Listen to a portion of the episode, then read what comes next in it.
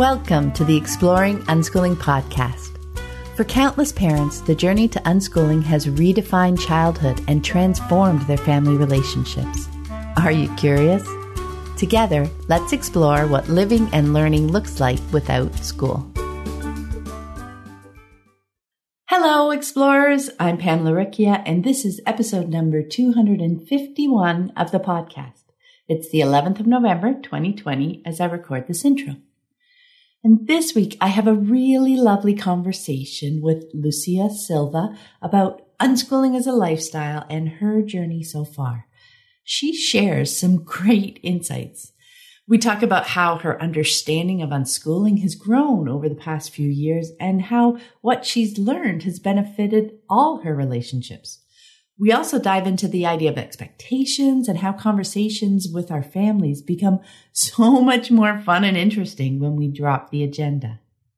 And Lucia shares some amazing aha moments she has experienced while having conversations with her kids, as well as her realization that every unschooling family's life will be completely unique. I hope you enjoy our conversation as much as I did. As a personal update, things continue to bubble along pretty quickly. As I mentioned last week, I've leaned into embracing it and I'm enjoying the energy and excitement of doing this thing and then this thing and then this thing. It's a season of transitions with some projects deep and full of finishing energy and others with the fresh energy of new ideas. It really is fascinating to pull up for a moment now and then and see how they all weave together. And I want to take a moment to thank everyone who has chosen to support the podcast through Patreon. And a big welcome to new patrons, Eleanor and Rachel Ortman. Hi, Eleanor. Hi, Rachel. I deeply appreciate all my patrons. Your generous support helps pay for the hosting and transcription, as well as my time spent creating new episodes each week. It's instrumental in keeping the growing podcast archive freely available to anyone who's curious and wants to explore the fascinating world of unschooling. If you'd like to join my community of patrons and scoop up some great rewards along the way, check out the Exploring Unschooling page at patreon.com. That's P A T R E O N dot com forward slash exploring unschooling. And now let's dive into my conversation with Lucia.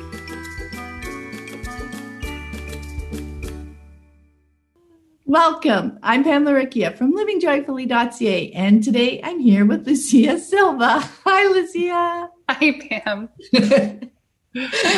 now, we have gotten to know each other a bit over the last few months in the network, which I've loved. And I am very excited to learn more about your unschooling journey. So, to get us started, can you share with us a bit about you and your family and what everybody's interested in right now? Sure. Um, thank you so much because I love listening to these calls and to your podcast. It's so fun to be a part of. And um, I love this part of it too, where we hear about everybody's families and how they. So, um, so our family is me. I'm Lucia. My husband is Micah. My daughter Eva and Levon um, is my son. So uh, let's see. Let's start with Eva. She she's ten and um, if she's not doing something else, she's reading usually. So she reads several books a day. She loves um, graphic novels, character driven novels. Um, I think that is what really motivates her about narrative and story, um, especially in literature, is is the character. So that's what she reads for. Um, and so, yeah, that's kind of her default. She usually starts the day um, drawing or making something. She does a lot of um, pen and ink, pencil drawing, and she's just started doing kind of more ink, like sumi ink and mm. stuff like that, kind of two color. Um, she loves any kind of making, art, crafting, but she tends to draw a lot. And that's kind of, since she was little, that's how she's started her day. We used to do it together and she's kind of eases into the morning nap. um, she's oh, she's an amazing dancer. She loves dancing. She loves ballet, contemporary, making up her own dances. So she's usually doing that about the house somewhere. And now that it's it's different because she usually has four dance classes a week, but not for the past six, seven. Where are we now? I don't know. In that, I know. I love that. so it's all different, but she's she misses that a lot. She loves that. You know, give Eva a hard, rigorous ballet barre any day. She just loves that, but she also really loves the creative part of it. So she loves listening to music, really varied music on Spotify. She has great taste and she loves to play piano and sing. So she's usually doing something around that or playing on the slackline. We love to play games. Our whole family loves tabletop games and she loves to play like speed type games like Dutch Blitz or Blink or Set matching games like that, Rummy Tile. So that's kind of her thing. Um, she loves to cook. She's kind of, yeah, just into all kinds of things. Yeah. Um, Levon will be seven in uh, about a week. So um, he wanted me to be sure to say that he's six because he's not. Se- I keep saying, you know, oh, he's seven because he's practically seven, but he's still six and he'll be seven in, a few days. And right now he's super into coding. Um, he's learning JavaScript. He started learning it through Blockly and now is kind of working more with the actual JavaScript text. He does Python a little bit with Micah. and he's um, become interested in coding for like kind of mini video games that are that you can code on this platform that he works with.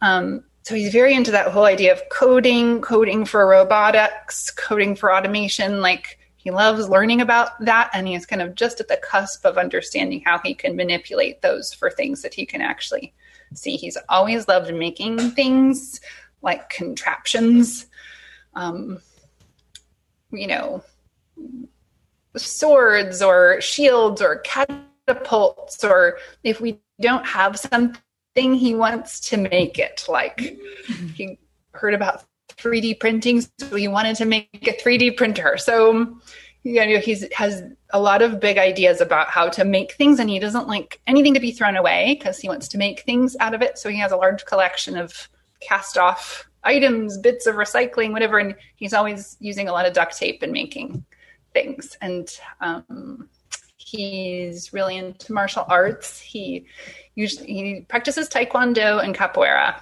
um, which we haven't been doing because of the pandemic. So, but he still does a lot at home. And for a long time, um, it's probably like a year, two years ago, maybe now that he and he has been inventing his own martial art that he calls Jujatsu Cormier, which comes with its own moves and its own language. And he still does that a lot, you know, kind of uh, it pops up every so often. And he also loves music and He's just starting to get really interested in reading, so he's doing that a lot more, especially graphic novels. Um, and he loves story. He's always so for him. That's where the reading or TV shows or even um, just talking and relating to the world. He wants to figure out the story. What's driving people? Why they do this? Why is this this way? He's really into the big meaty conversation and pulling out story from things. So that's what he's. Um, and uh, Micah is 42. We're both 42. We're a day apart. And he is a professor of political science at the University of Georgia here in Athens, which is why we live here. Um, we're from uh, Los Angeles, and the kids were born in San Diego, but we've been living in Athens for the past five years due to his job.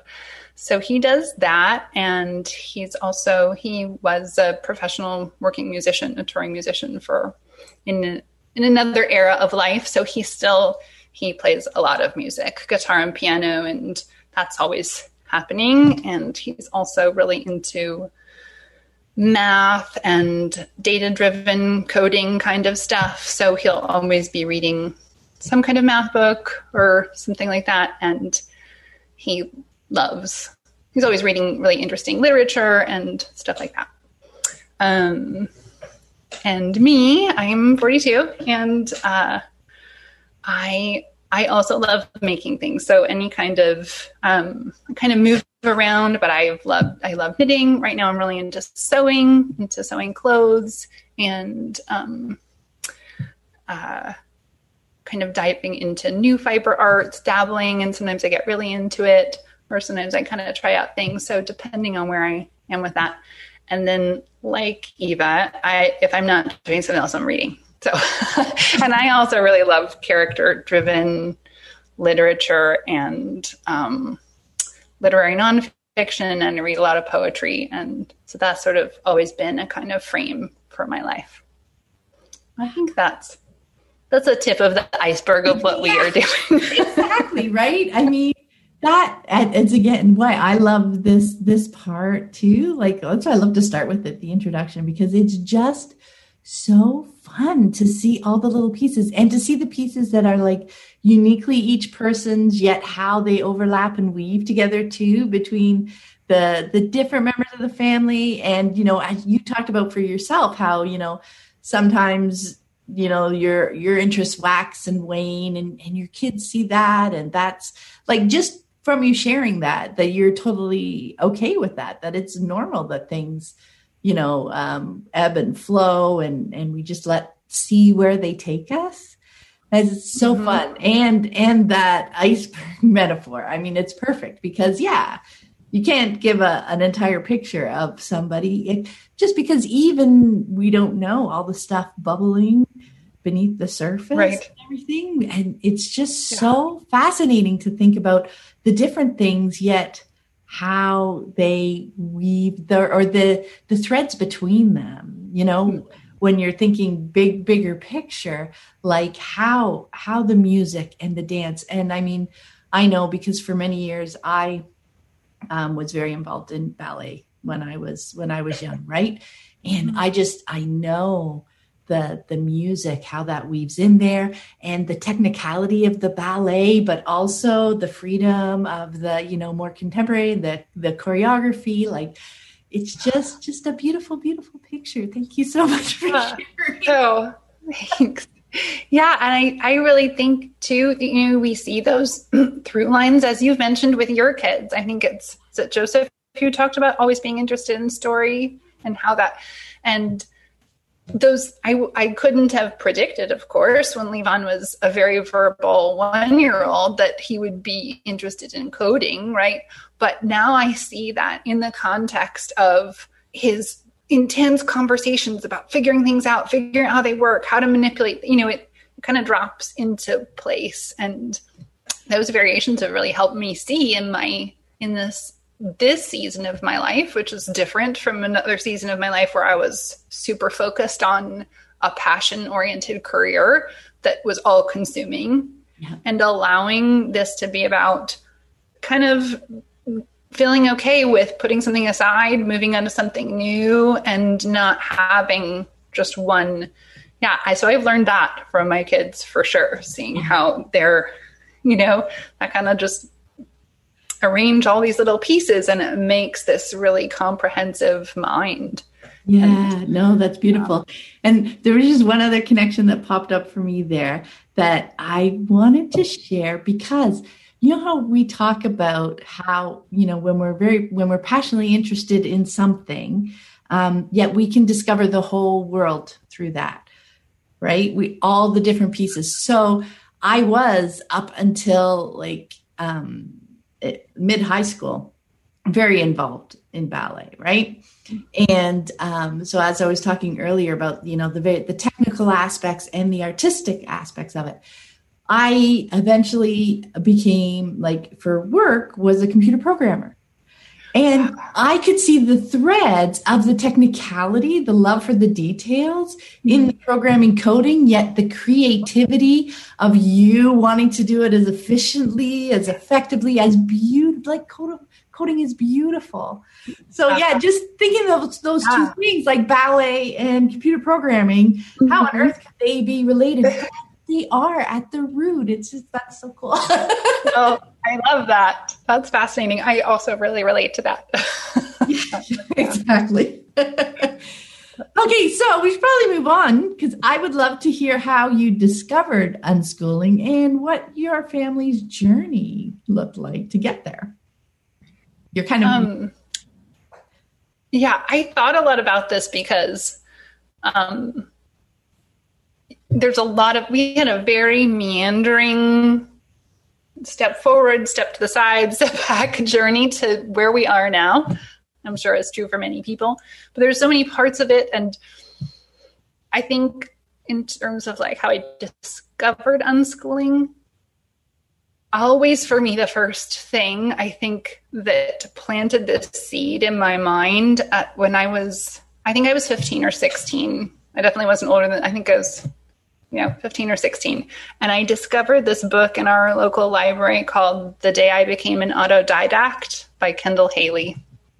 And it's a memoir um, by this woman who was then a girl. She wrote it when she was 15 or 16 i think she was, she was 16 and she also lived in los angeles and she um, decided she was done with school. She went to a very um, well regarded private school in Los Angeles and obviously, you know, had lots of academic pressures and so on and so forth. She came from a writer family and she decided to graduate at 16 and kind of finish her credits and leave school. So for her, that was the path. You know, she didn't drop out of school or leave school early. She graduated at 16 and kind of in, the, I think it was written in 1989 or 90, something like that.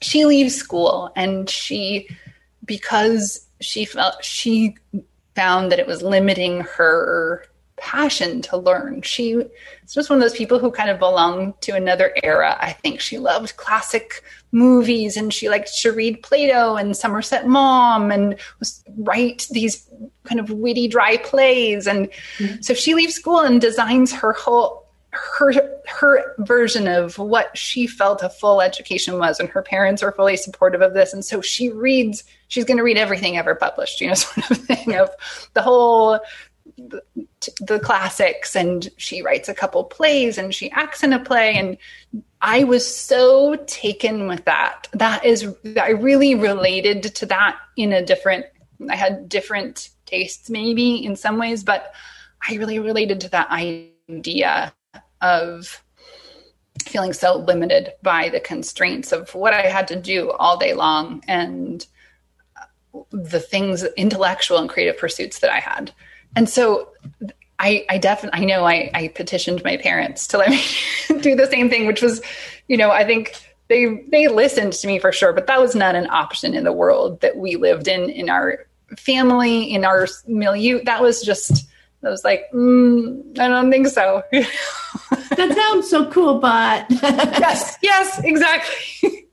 you know, and I, which I totally understand. You know, there were a lot, there were ideas about college and how one was going to get a scholarship to college and things like that. That, of course, were just beyond where we were at that point. But that lodged in my brain as the ultimate.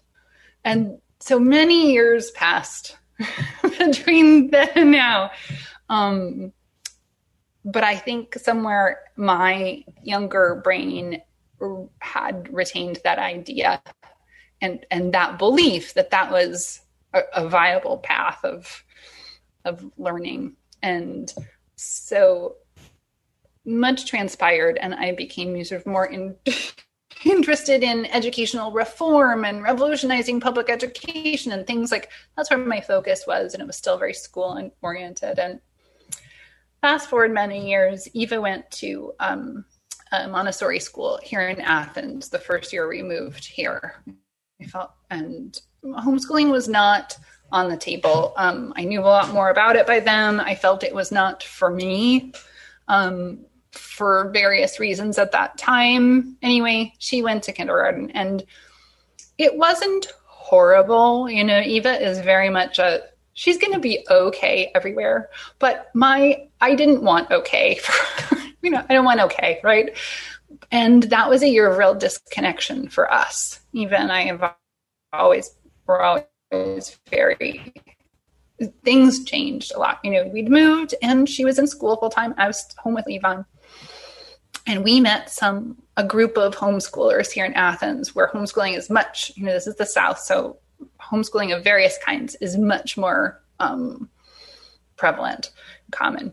So I met this group of homeschoolers and I kind of saw, I thought, and they were a very varied group. And I thought, oh, they look like they like their life. Like their kids look happy. They look happy with each other. They get to do fun things during the day. They're not rushing somewhere in the morning and making lunch. And I, so we started, Micah and I started talking about it more. And, you know, we try, I went to meetings about forming secular co ops and still trying to figure out the schooling version of homeschooling, you know. Mm-hmm. Anyway, we had decided that we would try it for the coming for her first grade year. But in March, March through April of the end of that kindergarten year, um, we all got the flu for the first time, really bad, so, and kind of one after the other. You know, it was like Eva, then Levon, then me, then Micah. So all told, we were home for a little over two weeks. Nobody went to school because someone was sick and we, we had never been that sick, all of us together. Some of us had never been that sick individually. And even so, it was like the best two weeks we'd had since we'd moved to Georgia. Because we were home and we there was no let's keep up with school or what you know because we we're all just sort of being together in a very intense way um, and we didn't go back. We've never been back to school after that. You know, I called wow. the school and said, sorry, we're not, we're done. We thought we're doing the same way. Why would we stick this out? You know, and just to finish the school year seemed like, oh, and we just sort of, that was it.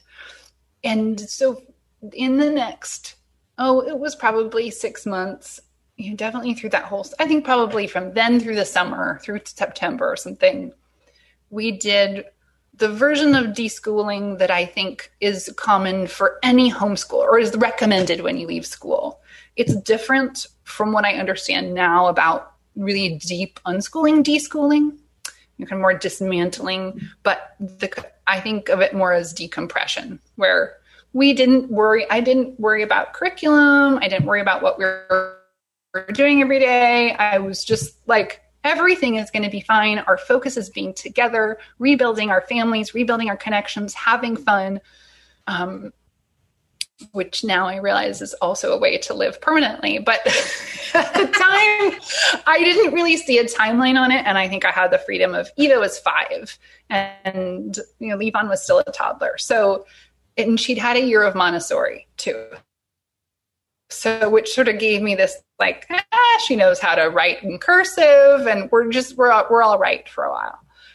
And over the next few years, we kind of every once in a while I'd get real fired up about needing to figure out the right way to absorb mathematical thinking and I'd take I took these courses and how to teach math and teach mathematical thinking and create, you know, we I bought a lot of curriculum and we would use it for a couple of days, a couple of weeks, a couple, you know, we just kept I really second guessed my that joy as being a valid way to live.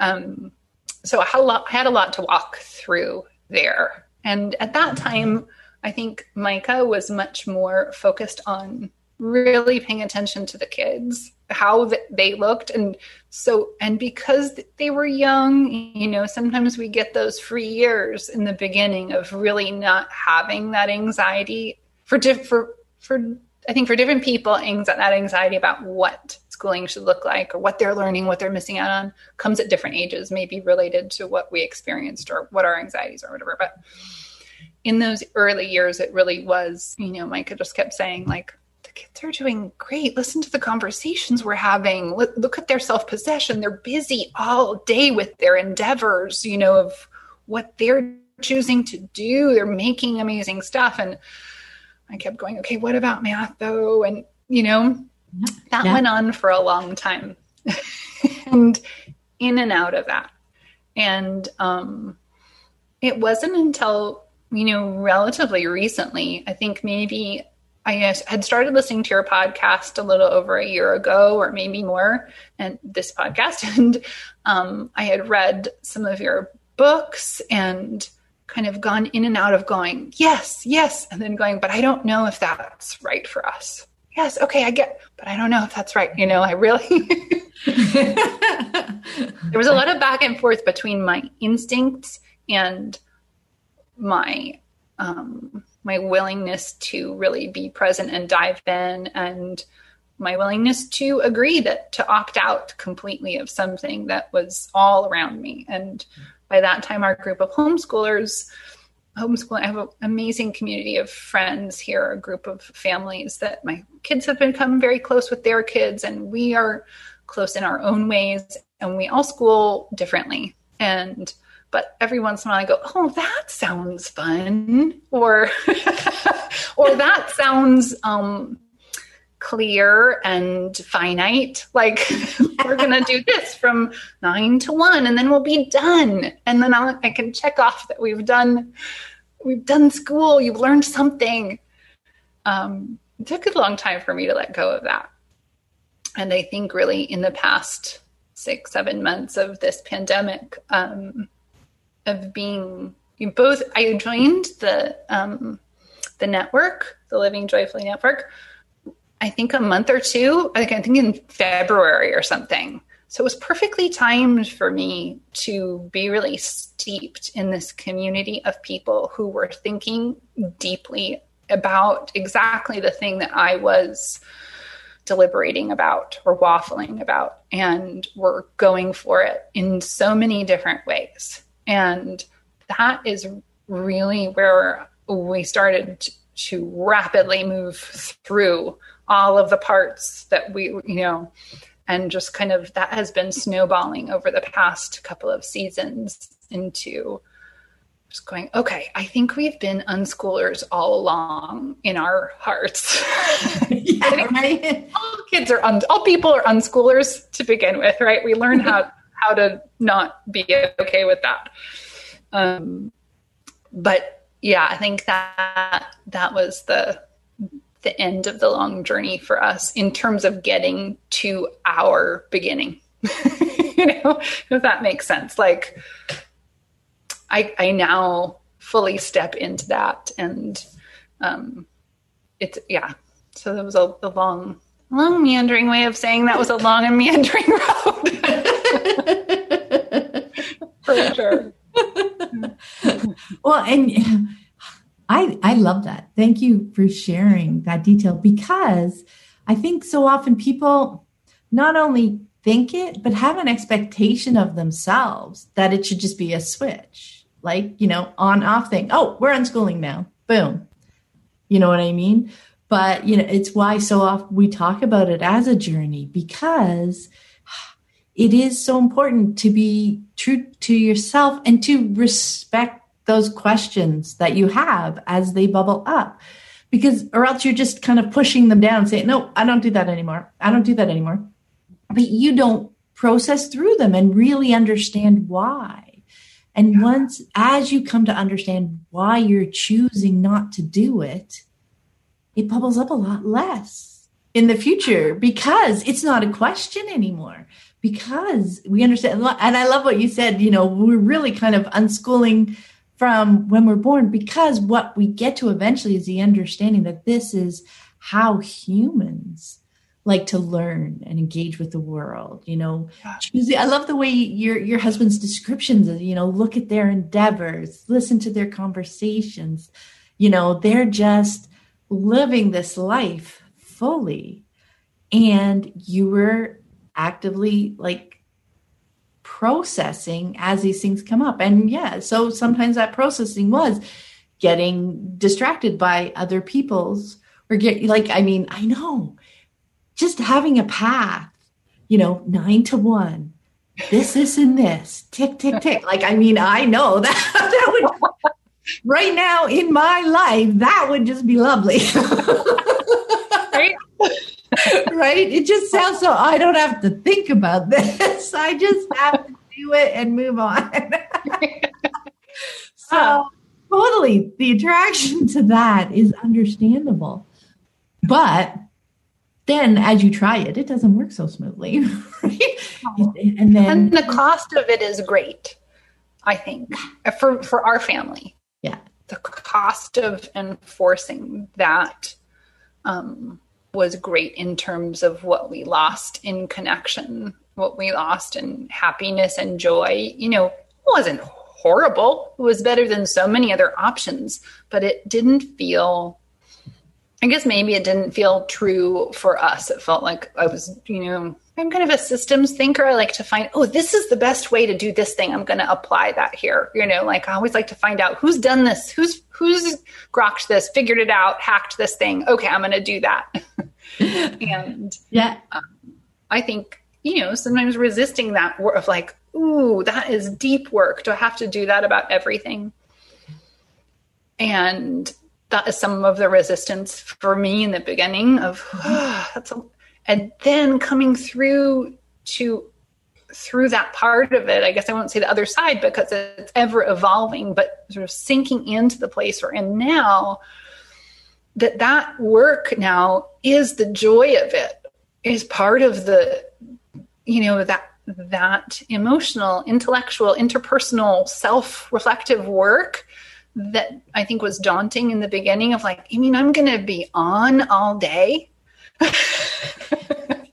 and realizing that no, I'm going to be a human being all day with my kids who are human beings all day. And we're going to figure this out. But, you know, that's a whole other thing that took a long time. But I, yeah, I really, I struggled with that a lot in the beginning. And whenever I feel any inklings of that coming up again, I know it's because I'm not diving in deep enough. You know, sort of living up here and being distracted, it's easy to feel that you want to shove some things off your plate. And then I look around and think, well, none of those things really need to be on my plate at all. So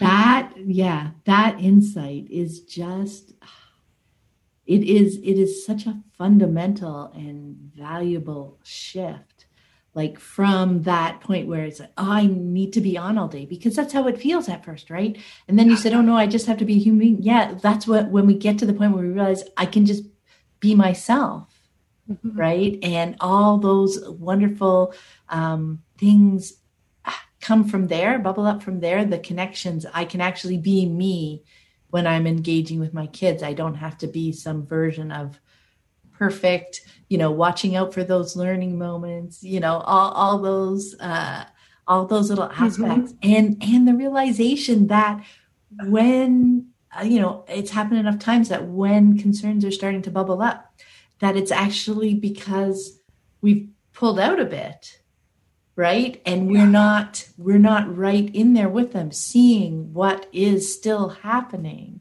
right? We've been distracted. Yeah. We started to get in our head. All those. I love that. I love that so much. And and that kind of that leads very nicely into our next question because it's what we've been talking about that that first big milestone, right? Of choosing not to send our kids to school and looking at the academic pieces because so often that's where we're starting right well we're replacing their education with something else so all those questions you process through the different curriculums how but what about math you know?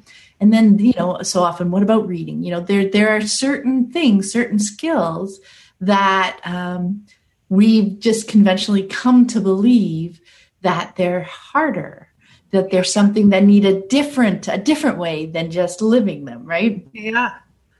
But so once you've gotten there there is the next step in the journey right? Because unschooling really does grow beyond just looking at the academics into a lifestyle. So, I mean, you've been sharing that as well here and there when you're talking about the, you know, the beautiful things that you see your kids are up to and what they're engaging in. Um, but I'd love to hear more about how your unschooling has grown beyond that concern that you were looking at academics. And once you move from that how did it grow from there into a lifestyle for you? Um, yeah, I think, yes, we definitely lived in that place for a while of like our version of homeschooling is unschooling. So when we're schooling, we are unschooling. yeah. oh, beautifully. That. That's beautiful. So with that transition between. I redid that for a long time. And then, and I, you know, my response to people sometimes they say like, oh, what kind of homeschool? You know, that's sort of a common question on homeschooling search, you know, like, what do you do for, or what do you use for math or whatever? And I, for a long time, my response was, oh, we're kind of unschooly because I knew from what I was reading, you know, in, um, especially online in Facebook groups, like and reading Sandra Dodd and stuff, that there was this what I viewed as this far side of radical unschooling. And so I was like, okay, we don't do unschooling lifestyle. We're not we're not radical unschoolers. We just unschooled the school part. The School part, um, yeah. yeah. Which is funny to think about now, but also, you know, it's just that's what we did. That's where we were. Yeah. Um, and you know, uh, and so for me, I think that it came naturally and necessarily from being realizing that really living the unschooling part, even in the schooly part, that if that joy was to exist, you know, I heard, I think I mentioned this before in the network, and um, hearing people on your podcast or you or um, you know other homeschoolers online i would hear in their voices see in their faces this like effervescent bubbling joy of them living their lives with their kids living this full unschooling lifestyle. And there was you know i wanted that but it was so far from what my experience of life was at that moment in our season of life, I really believed that that was just fundamentally not available for me personally. That, like, there was something maybe even not wrong with me, but like, I'm just not that kind of a person, or I'm, you know, I'm smarter, or I'm more complicated, or I'm more broken, or, you know, had different reasons why that was not so I think I pushed that away for a while. But as I came to sort of experiment with like the basic feeling of like, okay, a lot of this is feeling great and these areas aren't, or I want, how can, I don't know, I sort of living more and more in the moment with my kids, not practicing mindfulness as a meditation, but for me, that meditation is being with my kids, with Micah, with our family together, with myself having a return, experiencing a return to that authenticity of being deeply invested in the moment and valuing that as a practice and a way of living. Even from the beginning attempts at that was so um, rewarding. I mean, I think that's kind of the wrong word. It's like self reinforcing that what came back was that lift until you know, a, it was like a month or so ago, I looked at my cat and I was like, oh, this is it. I'm one of those people who wakes up and can't wait to see what we're going to do today, what we're going to talk about. I'm excited to see my kids. Whereas before, I felt that I was arming myself for the day. Why? And feeling bad about why can't I be like those other people who are their default is joy or their default is are you really excited about doing that with your kids? Really? And then feeling bad about that thought because you know in i i wanted to feel that way. I believed that that was an option but it just didn't feel authentic to me. And returning to that developing that practice that i think i had with my kids when they were infants of being watching mindful watching and just being totally okay and 100% in with that. And at the same time, learning to advocate for my needs and myself, or just believe that that wasn't going to disrupt our day, that I didn't have to put myself on hold to repair later, uh, you know, or get away. Mm-hmm.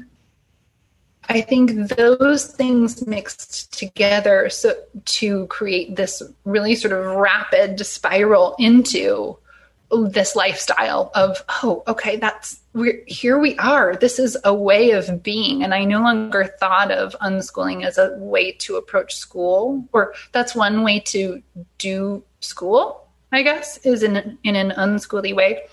But sort of unschooling as a lifestyle is choosing more and more choosing who what what we want what we value in our life the relationships that we value, the experiences we value, and believing that that is her highest priority.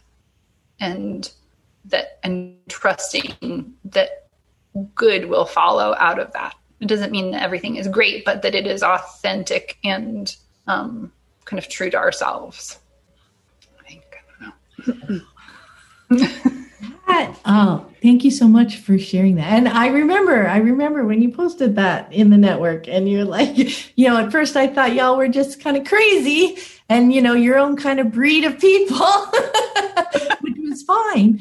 But I love that. And I love the way you explained how, you know, of course, you were start you were unschooling your school, right? So during the day when you were engaging in doing the things, whatever, you know, you were do following their interests and diving into that kind of stuff and supporting them that way.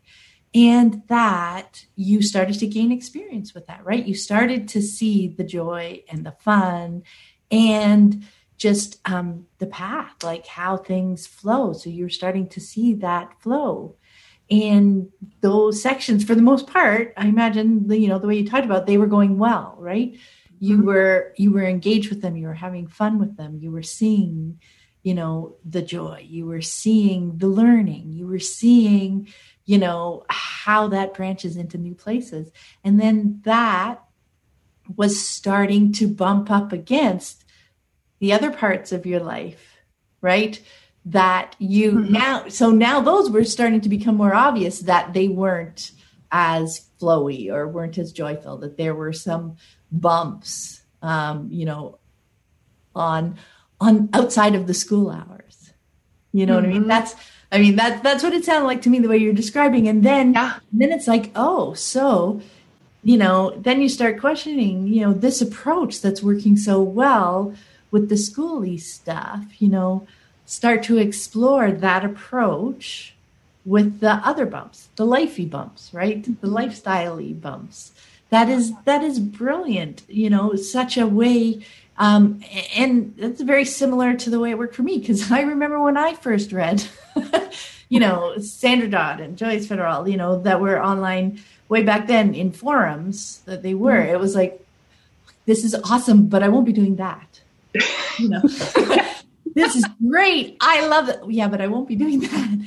You know, I remember that completely, right? Because that just seemed super foreign. Mm-hmm. But once you gain some experience with it and start to see it in action, it's like it's just learning other things, right? Learning things about life versus learning things that look schoolish. Right. Those more schoolish subjects. But in fact, it's all learning. And so just the slow expansion of it from the more academic subjects into the life bits that's just that's just so fascinating. Thanks very much for sharing that. Oh, and I think I think for me certainly, and I'm sure for other people too. I think for some people it is the it is within them the right path to jump in and go all in and um, un, unknot all the knots and go for it. For me, it was in, it, was part of my an important part of my journey of our journey together to be able to say, we won't be doing that. Yeah. Uh, and realize that, like, well, you know, I can come back to that later, but I'm not going to start from because I think that for me, my personality, for Micah's personality, her kids would have been fine. Um, I that would have been that would have made me withdraw again to sort of jump into those more radical places where we are still sort of teasing out those knots of you know there's always room for growth. And we have a lot of you know areas in which our house looks a lot different than maybe other unschoolers houses in various ways. And we're still sort of if i the more we can be super comfortable and and comfortable with pushing up against our discomfort, that's where the place where we can live richly and feel the freedom to go, hmm, well, what if we didn't say that was not okay? you know, so we're sort of, you know, we're a little slower maybe, you know, and that well, feels right. Yeah, yeah. Well, I mean, and that's why why I still love doing this podcast and talking to different families because the journey is so different right? Like you said some people are more comfortable jumping right in and trying and doing all the things and unknotting that. And it depends on where we're starting. It is so individual. So that's why i just i always love hearing people's journey how they how they discovered it how they walked through it.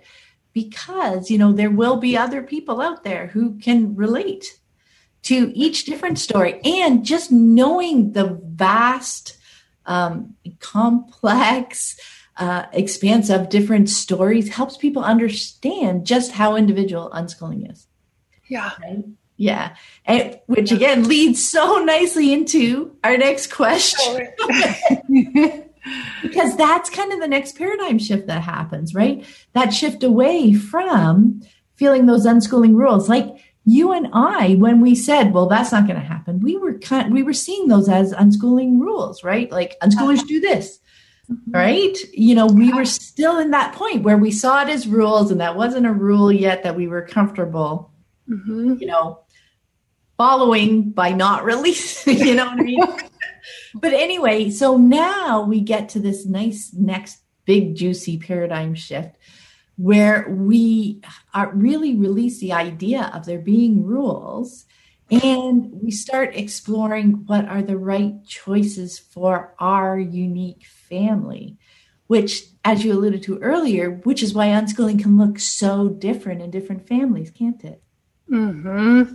this has been a huge shift for me you know i think going back to that sort of systems thinking of like oh this is the way this is done and um, not really trusting my innate wisdom or that I even had any. Yep, yep. and um, yeah. um, and I think so many of those ideas that I rejected at the beginning and that I still am wary about are come from my understanding or my interpretation or my impression of what I see, what I'm hearing from other families, you know, and saying like, oh, well, unschooling means that if your kid wants you to jump on the trampoline with them at 3 a.m., you have to do it and be excited about it. And that's great. and going like, okay, well, then we're just going to keep bedtime where it is because I can't even go there. and realizing that like and and seeing that there are all kinds of connected ways to have conversations about everything led me to you know the more we did that and realizing that I could still be open and curious and come to my kids without an agenda and really have the authentic conversation about things and still not go over what I considered the deep end mm-hmm. led me to, you know, that I realized, oh, that's a deep end for me. I'm sure things that I do are a deep end for other people, or just like, I don't relate to that. And then coming to value what it is about our household, our family that makes it a vibrant unschooling place. You know, even I think in the beginning reading about, oh, well to unschool you must strew these interesting items about the home and you know i set up this nature kit with binoculars and a nature notebook and so the kids can look at birds and i was like oh my gosh we have to do this thing with the birds and the binoculars and I, you know, I really latched on to those kind of, or, you know, I'm always interested in learning as an adult. I'm learning German and I'm also learning how to play the guitar. And I thought, I don't, I don't really want to, I'm going to have to learn a language and I'm not really interested in that right now. Ignoring the, the, the, this huge swath of intense conversation that we have going in our house at all times, that for us, our sort of panoply of ideas is sort of in the air for you know our family that we're, we're all big talkers in case you can't tell. And you know everybody's always Micah and i are always discussing some big thing wrestling over an issue like intellectually like figuring something out talking to levon about his existential questions talking to eva about a piece of you know. That that swirl for us is the life of our home that for other people might be like, oh my gosh, shut that off. I can't do that all day long. That's what I have to do as an unschooler, forget it. And so, really coming to, you know, I think so much of it is about trust, trusting that you have the capacity you have and that your kids will step into that so long as what you're creating, for me, so long as what we're creating is authentic and present and mindful, that living any kind of a rich life like that is going to lead to wanting to seek out more richness and complexity and intellectual and creative endeavors. And that I don't, if I'm not into birds and my kids don't care about birds, I don't need to set up a binocular nature station. but if they are, I'm ready to, you know, jump in and be like, oh, what's wow, I've never noticed that, right? Like, but I think I still viewed it as originating from me in terms of what I was feeding them. And so, you know, like I'm providing all of this, which is not really interesting to me. Instead, oh, I'm just going to talk about the things that are interesting to me. And occasionally someone will be like, oh, what's that? And then I'm going to respond 100% to anything that is brought to me. Um, kind of went off and didn't really answer the question, but I think that was beautiful because that is entirely it. Like we can see how unschooling, you know, looks in other people's families. Like people are sharing what they're doing, you know, and I'm doing this and I'm doing this for them. And we can we hear about a hundred different families as we're scrolling through online and all of a sudden we feel like oh my god there's a hundred different things we need to do right? And you think i need to you know show them the whole world and you know that it's that they're very well rounded and you know these are all subjects that they should have some exposure to. Like we can really get caught in that swirl when we think of it as um I still think of it as our job you, you know what I mean? When we're yeah. saying that we need to, our job is to bring all this stuff and make sure they're exposed to all these things. Which is exhausting when you think about it that way. yes, it is. And that shift to understanding, like I way you, I love the way you describe the richness of your family, what unschooling looks like for your family, because it's about the unique people in your life, right? So it's for you guys, it's so much about conversation, so much about ideas and, you know, just helping them by, by getting them access to the, the coding platform, you know, and helping them having those conversations and the music and, and like I've always been, it's always been so interesting, um, you know, in families where music is, um, a big part of their lives or weaves through their lives. So often it's because there's a parent who is into music and so it's just it is the background of the people in the family. Maybe or maybe not the child picks up on it but if a parent's interested in it it becomes part of the fabric of that mm-hmm. family right? And that it's the fabric that's important and the unique individuals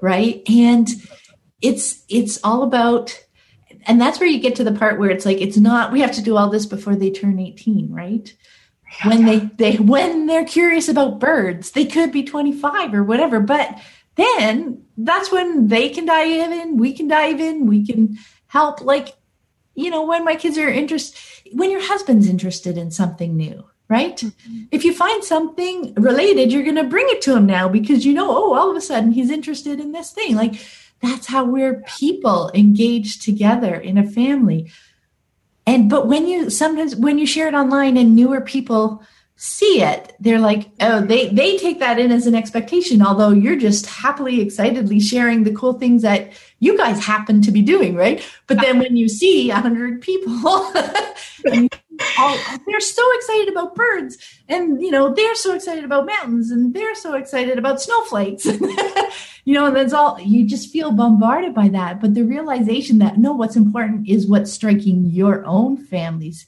curiosity at the moment what's mm-hmm. making them light up so i love that because it can look so different in every single family but the foundation is the same right because you're just excitedly pursuing whatever anybody's curious about, right? Yeah. Yeah. I love that. Love that. Cool. okay, so now we're going to take another step deeper on our journey.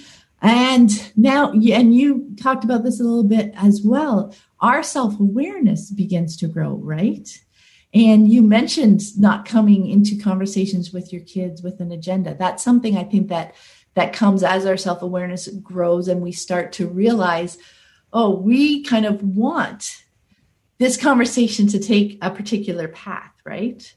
You know, even if we don't verbalize it, that's where the self awareness piece is so important because so often it's just kind of ingrained in us at this point. We've grown up with, oh, this is the way this should flow, this is the way that should flow.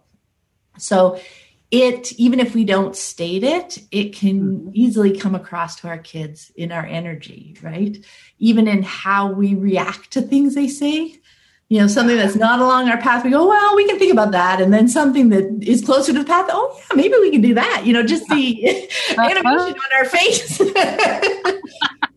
but when we shift away from showing up to conversations um, with an agenda and more to, as you mentioned earlier, but just being open and curious about where things might go, it really does make a world of difference to our conversations, doesn't it? Mm-hmm. And I think, yes. I mean, it, and this is something I'm still walking through a lot. I mean, I'm living with kind of a, a heightened awareness of it, you know, because of you know, work we're doing in the network and in the summit, and also just thinking about. Um, I think I hadn't noticed how much I do that. I think I would have said like, well, I don't do that. But in those really subtle ways, whether yeah, the expression or the tone of voice, or even what my internal reaction is that I'm fighting in the mm-hmm. response. Um, and I think the shift from having kind of hard line limits of, oh, we just have we only do video games on the weekend for this amount of time. to let's have a conversation about this, how I feel about it, how you feel about it, what could be a different way to do this. That's where the gray area enters for me to have the agenda. Like, I realized that some of my conversations were, well, I'm open to talking about that. So long as we end up at a place that I think is reasonable. and one of the, you know, we'd done this a couple times, and Levon was like, "Oh, cool, yeah, I think." I was like, "Well, how long would you like to do that?" And he was like, "Um, five minutes." And I was like, "Okay." My instinct was say like five minutes is too short. You're not gonna like that. But I was like, "Okay, let's try it." And then he was like, "Oh, that's really short." I'm like, "Okay." He's like, "How about half an hour?" Like, awesome. I love that response in my mind, right? still working with these, you know, this is a process of where we're at. And then the next time we had that conversation, I said, and he said, Well, I have to stop because you said I could do this for X amount of time. Well, I'm I'm open to discussing that. We started talking about it and he said, I don't think you're really open to discussing that. I think you know how long you want me to do that, but you're just saying you're open to discussing it, but it's going to be your rule anyway. I was like, you're exactly right. just you know, can see through that so clearly. And I realized instantly what that agenda for me creates is or is evidence of a mistrust.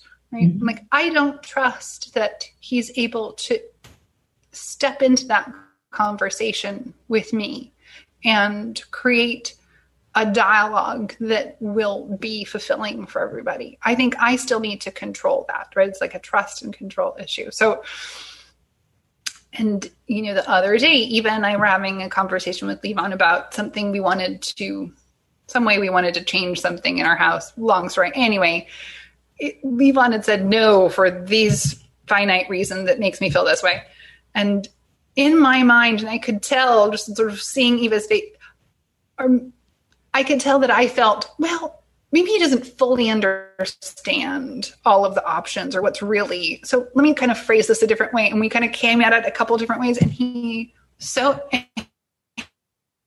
angry straightforward just said i already told you how i feel I thought, I don't know. That's so awful. I'm sorry. Like, I just, I really wasn't uh, really listening, you know? And so I think, you know, I really take that to heart that like that agenda walks all over somebody's feelings and in, implies mistrust and disconnection. And so when I see and that when I bring an agenda, if it's just kind of a sweetening the deal kind of agenda of like, let's go do this thing, or I really want to move this bed over here because I think it would be better. And you can see out the window, you know, whatever, is that um, kind of creating a template for like, well, I don't trust what you think. Do you really? Do you really trust yourself? Right? Like, what I want for my kids is to trust their deep instinct about what is right and feels right for them. This doesn't mean we do everything they want to do all the time or don't ever go to the store. I think sometimes people think like, well, if you don't control the narrative, how do you get anything done? Um, but when I come at something with an agenda, I'm not having an authentic conversation. So they there's no other way to respond but defensively, I think, to sort of hold on to hold tight to what you what they want. Whereas if you come into it really at face value of like, hey, this is what I'm thinking, or I need to do this thing, how should we work it out? That they can drop their agenda and their defenses and offer collaborative solutions or ideas and feel very secure in saying, not for me. Yes, you know, yes. We need to find a different solution where I'm not doing that thing. so yeah that's been huge especially too in in sort of in the area of sibling conflict too i think you and anna in the network really helped me with this i think for so long i was coming in with the agenda of solving a problem and being the arbiter and dropping that agenda and just being there to listen and reflect and validate for everybody and keep everybody physically safe and um, has been enormous. I mean, just it's yeah, that's been so huge, and it it happened so fast. It was like my kids didn't need to get used to. They were just like, oh, this is so much better, you know, just like, oh, mom, can you come over? We need you to stand here, you know, because they know that I'm not. Well, I've listened to both sides, or I've decided this, or this is the way we handle this. That and that I can feel that I am truly a part of that interaction, that it's not like, oh God, I have to come over and decide this thing.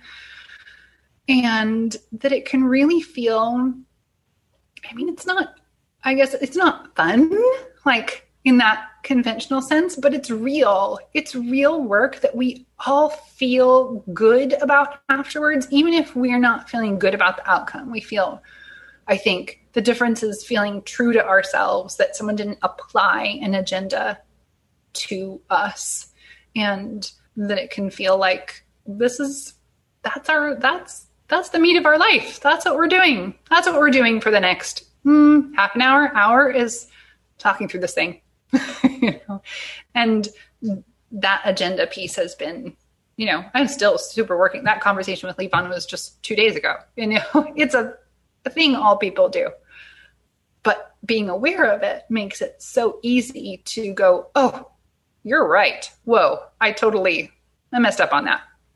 Let me start again. Yeah. Yeah, and and you know, it's not something to realistically have this expectation of ourselves that we'll never do. I think the self-awareness piece is the important piece is the realizing, oh, you know, I really want this to go a certain way and once you notice that, when you dig down a little bit more, you can figure out why. What is it about this path that I'm attracted to that's so important to me? Because then you've got more information to actually bring to that authentic conversation, right? You're bringing your needs and your wishes instead of the path, instead of the solution, right? So giving up your path forward, you know, releasing your path forward doesn't mean giving up why you thought that path was going to work for you. It means all of a sudden being open to more paths. Really, right? Yes. When you come open and curious with your needs, a context of the situation that you can bring to the conversation. That's why we, we always talk about, as we talked about earlier, it's not about being martyrly, not about giving up our needs, right? In the conversation, not about saying, okay, whatever you want, we'll do it that way. Yeah. But bringing us as a real person to those conversations and what our needs are, but being open and curious to see what they can bring to the conversation. Because as you were saying each time, right? Is that trust piece, but it's it is we communicate that we don't think our kids are capable. Like you were saying, going into those conversations, like, do I really want to leave it open for what he's gonna think? It's because we don't think at whatever age they are that they're capable of considering our needs, bringing that into the conversation. But like you said, how quickly it's gone because they truly are, aren't they? And that's exactly it, right? Like that they a human being is con, you know we love each other. They are very interested in my needs in my person. I'm very interested in their needs and their person. They have no idea how to address or even desire to address my anxieties and fears right? Like if i bring anxiety or fear instead of bringing my needs that it's so easy to respond to that type of human interaction and that's where you see like they just step right in there. And i think that's the difference is we think coming from another paradigm that like well they're not gonna be able to think about me. And then really thinking like who am i bringing? Like have i ever really brought just myself? And not yeah. Yeah yeah. And that just tied in so nicely with what you were saying earlier because when we come in with that agenda even unspoken when we're bringing in we're coming in with that energy they have to meet us with that energy that defensiveness right they have to defend themselves in their position so mm-hmm. we don't see them thinking about us because we're not really thinking about them. We're coming in with our agenda. So they have to meet us with their agenda and then we have to battle. Yeah. But as soon as we come open, they can, you know, and, and it depends on the child and how how many years, like the transition is theirs again, uniquely to own. Right. But I I mean, I had the same experience. It was so quick for them to get to that open place. It's like, oh, finally, they're letting them, letting me be myself in this mm-hmm. conversation, right? Yeah. And then they bring their creativity, they bring so many interesting things. You know, back to that joy piece. It's like, well, no, I can't imagine I could ever like like you said, like have fun in those situations. Like they're not literally fun, but like you said, they're real. Mm-hmm. Really us. And they take however long they take. And they just bring such a, a, a new perspective, a new light, I think, mm-hmm. to like, even if when you're brainstorming at the beginning, you know, sometimes you, you get like, that's a crazy solution. That's a crazy solution. Especially, you know, even with sibling con- conflicts, right? We yeah. still come with, you know, what we think is fair but we soon realize that it doesn't matter what we think is fair, which is why it feels so good not to have to arbitrate their yeah. their conflicts right but to be there to hear and listen and to help them if you know because sometimes we might notice we might notice that little body language clue from one child who isn't yet maybe hasn't really realized yet enough to verbalize yeah. what it is that they're feeling. So you know we add value to the conversation that way. Totally. Mm-hmm. it's not leaving them to themselves to try figure it out.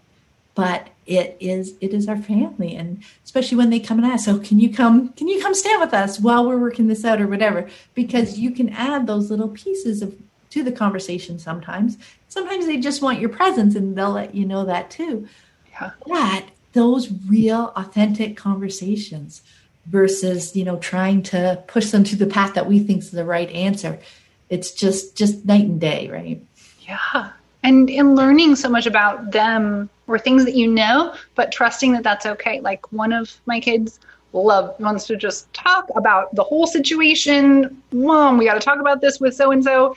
And one wants to have a little time by themselves and take some time and then be done with it. Come back and just and I really interpreted that as like, ooh, that's not it's it's good, quote unquote, to talk everything through. And I'm realizing like, oh, okay, you need that time.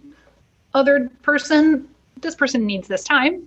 You know that about them. So mm-hmm. you tell me how you feel and we'll come back together later or I'll sit with you until that person is done. You know, like that and being okay with that or really embracing that as a, a valid method of coping with conflict that it's not all going to look one way and then the other thing you said about not being a martyr that that's not what it's about that i think that sometimes is a piece that is missing when we hear about this you know in you know in online forums or whatever that it can look like oh, you just do whatever the kids want, and you're this bedraggled woman doing all the cleaning and staying up all night, and and missing the piece that what that of of really it's kind of the opposite that you are bringing yourself. You're not bringing a role of being put upon or not put upon it's about and that you are expressing your needs and you're making choices based on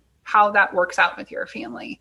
That was big for me too to see that like oh i'm just going to step into this and be this person with needs and we're all going to respond to each other with well, and the, the fascinating beautiful thing is that as you fully embrace being in the moment and making choices you may find yourself on the trampoline at 3 a.m Oh, for sure. Completely a different experience than you first thought, right? It's like you're not dragging yourself up and go, oh my God, I am not going to be doing that.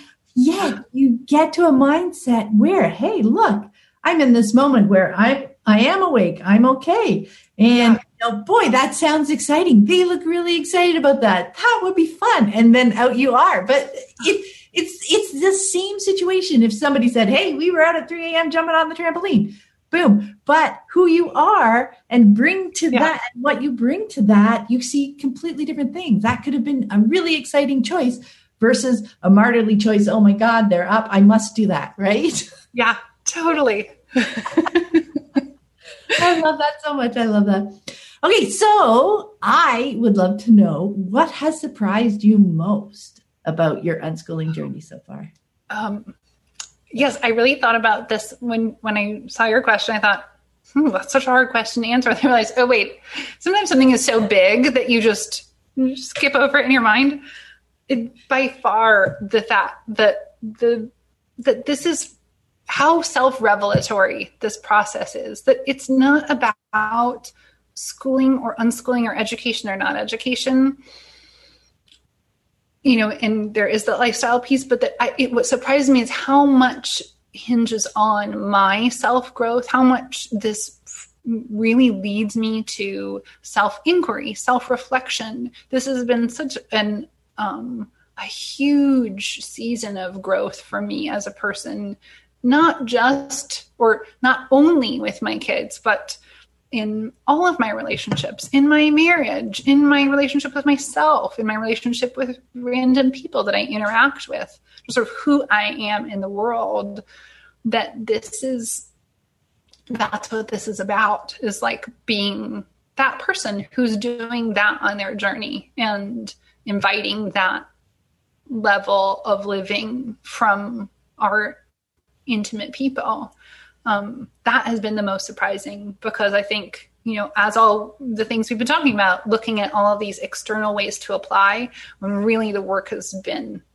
for me. You know, the kids are, the kids um, have been unschooling their whole lives and with some annoying adults trying to get them to do other things a little bit. It's not about them learning how to be unschooled, you know, um, and that it's not about, um, oh, this is a period of my life where I'm being an unschooler or I'm being a homeschooler. And then at some point, I will, my kids will go off to college or move out and I will get to pay attention to myself or whatever. You know, this is this is the most I've ever paid attention to myself, and to see how, what an unselfish endeavor that is. That how that um, is so vital to living a totally different life than I had imagined. Um, and for that, I am just immensely grateful. Oh my goodness. Thank you so much, Lucy. That was that was a spectacular answer and insight. You know, that that actually all the the self-reflection and the digging into things and uh, about ourselves is such an unselfish act in that we can now more freely and like you have been saying the whole call authentically engage with the people in our lives. Instead of bringing those roles and those expectations of what who we think we should be in those engagements. Mm-hmm. taking that time to understand ourselves means we can so much more unselfishly engage with others and actually hear them. See and hear them because we don't have to come and defend and push this um, view of ourselves mm-hmm. you know that we think we need to have and be in in those mm-hmm. conversations that's spectacular Thank you so much for taking the time to speak with me today. It was so much fun. Oh, it was so great. Thank you so much. I really enjoyed it and learned so much just in this conversation. Thanks. yeah, I, I I loved it. I loved it. I mean, it went so many juicy places. I am so excited to share it. Thank and you. before we go, where can people connect with you online? Oh, I don't have a very I don't have a blog or anything like that. Um, our my Instagram is icicles and birthday clothes, and I'm not really great about posting, but every once in a while there's a snapshot of us doing our thing. Um, yeah, Ah, well, again, that's not an expectation that are available online. I just I love to see other people. I just can't seem to come up with it, but that's you know, but maybe could be different next month. Yes, exactly. That's awesome. Thanks so much, Lucy. Have a great day. Thanks. Bye. Bye. I hope you found this episode helpful on your unschooling journey. And be sure to check out the wonderful archive of earlier podcast episodes. The conversations never go out of date. And you can find more information about my books, my Patreon community, and the Childhood Redefined Unschooling Summit at my website, livingjoyfully.ca. Have a great day.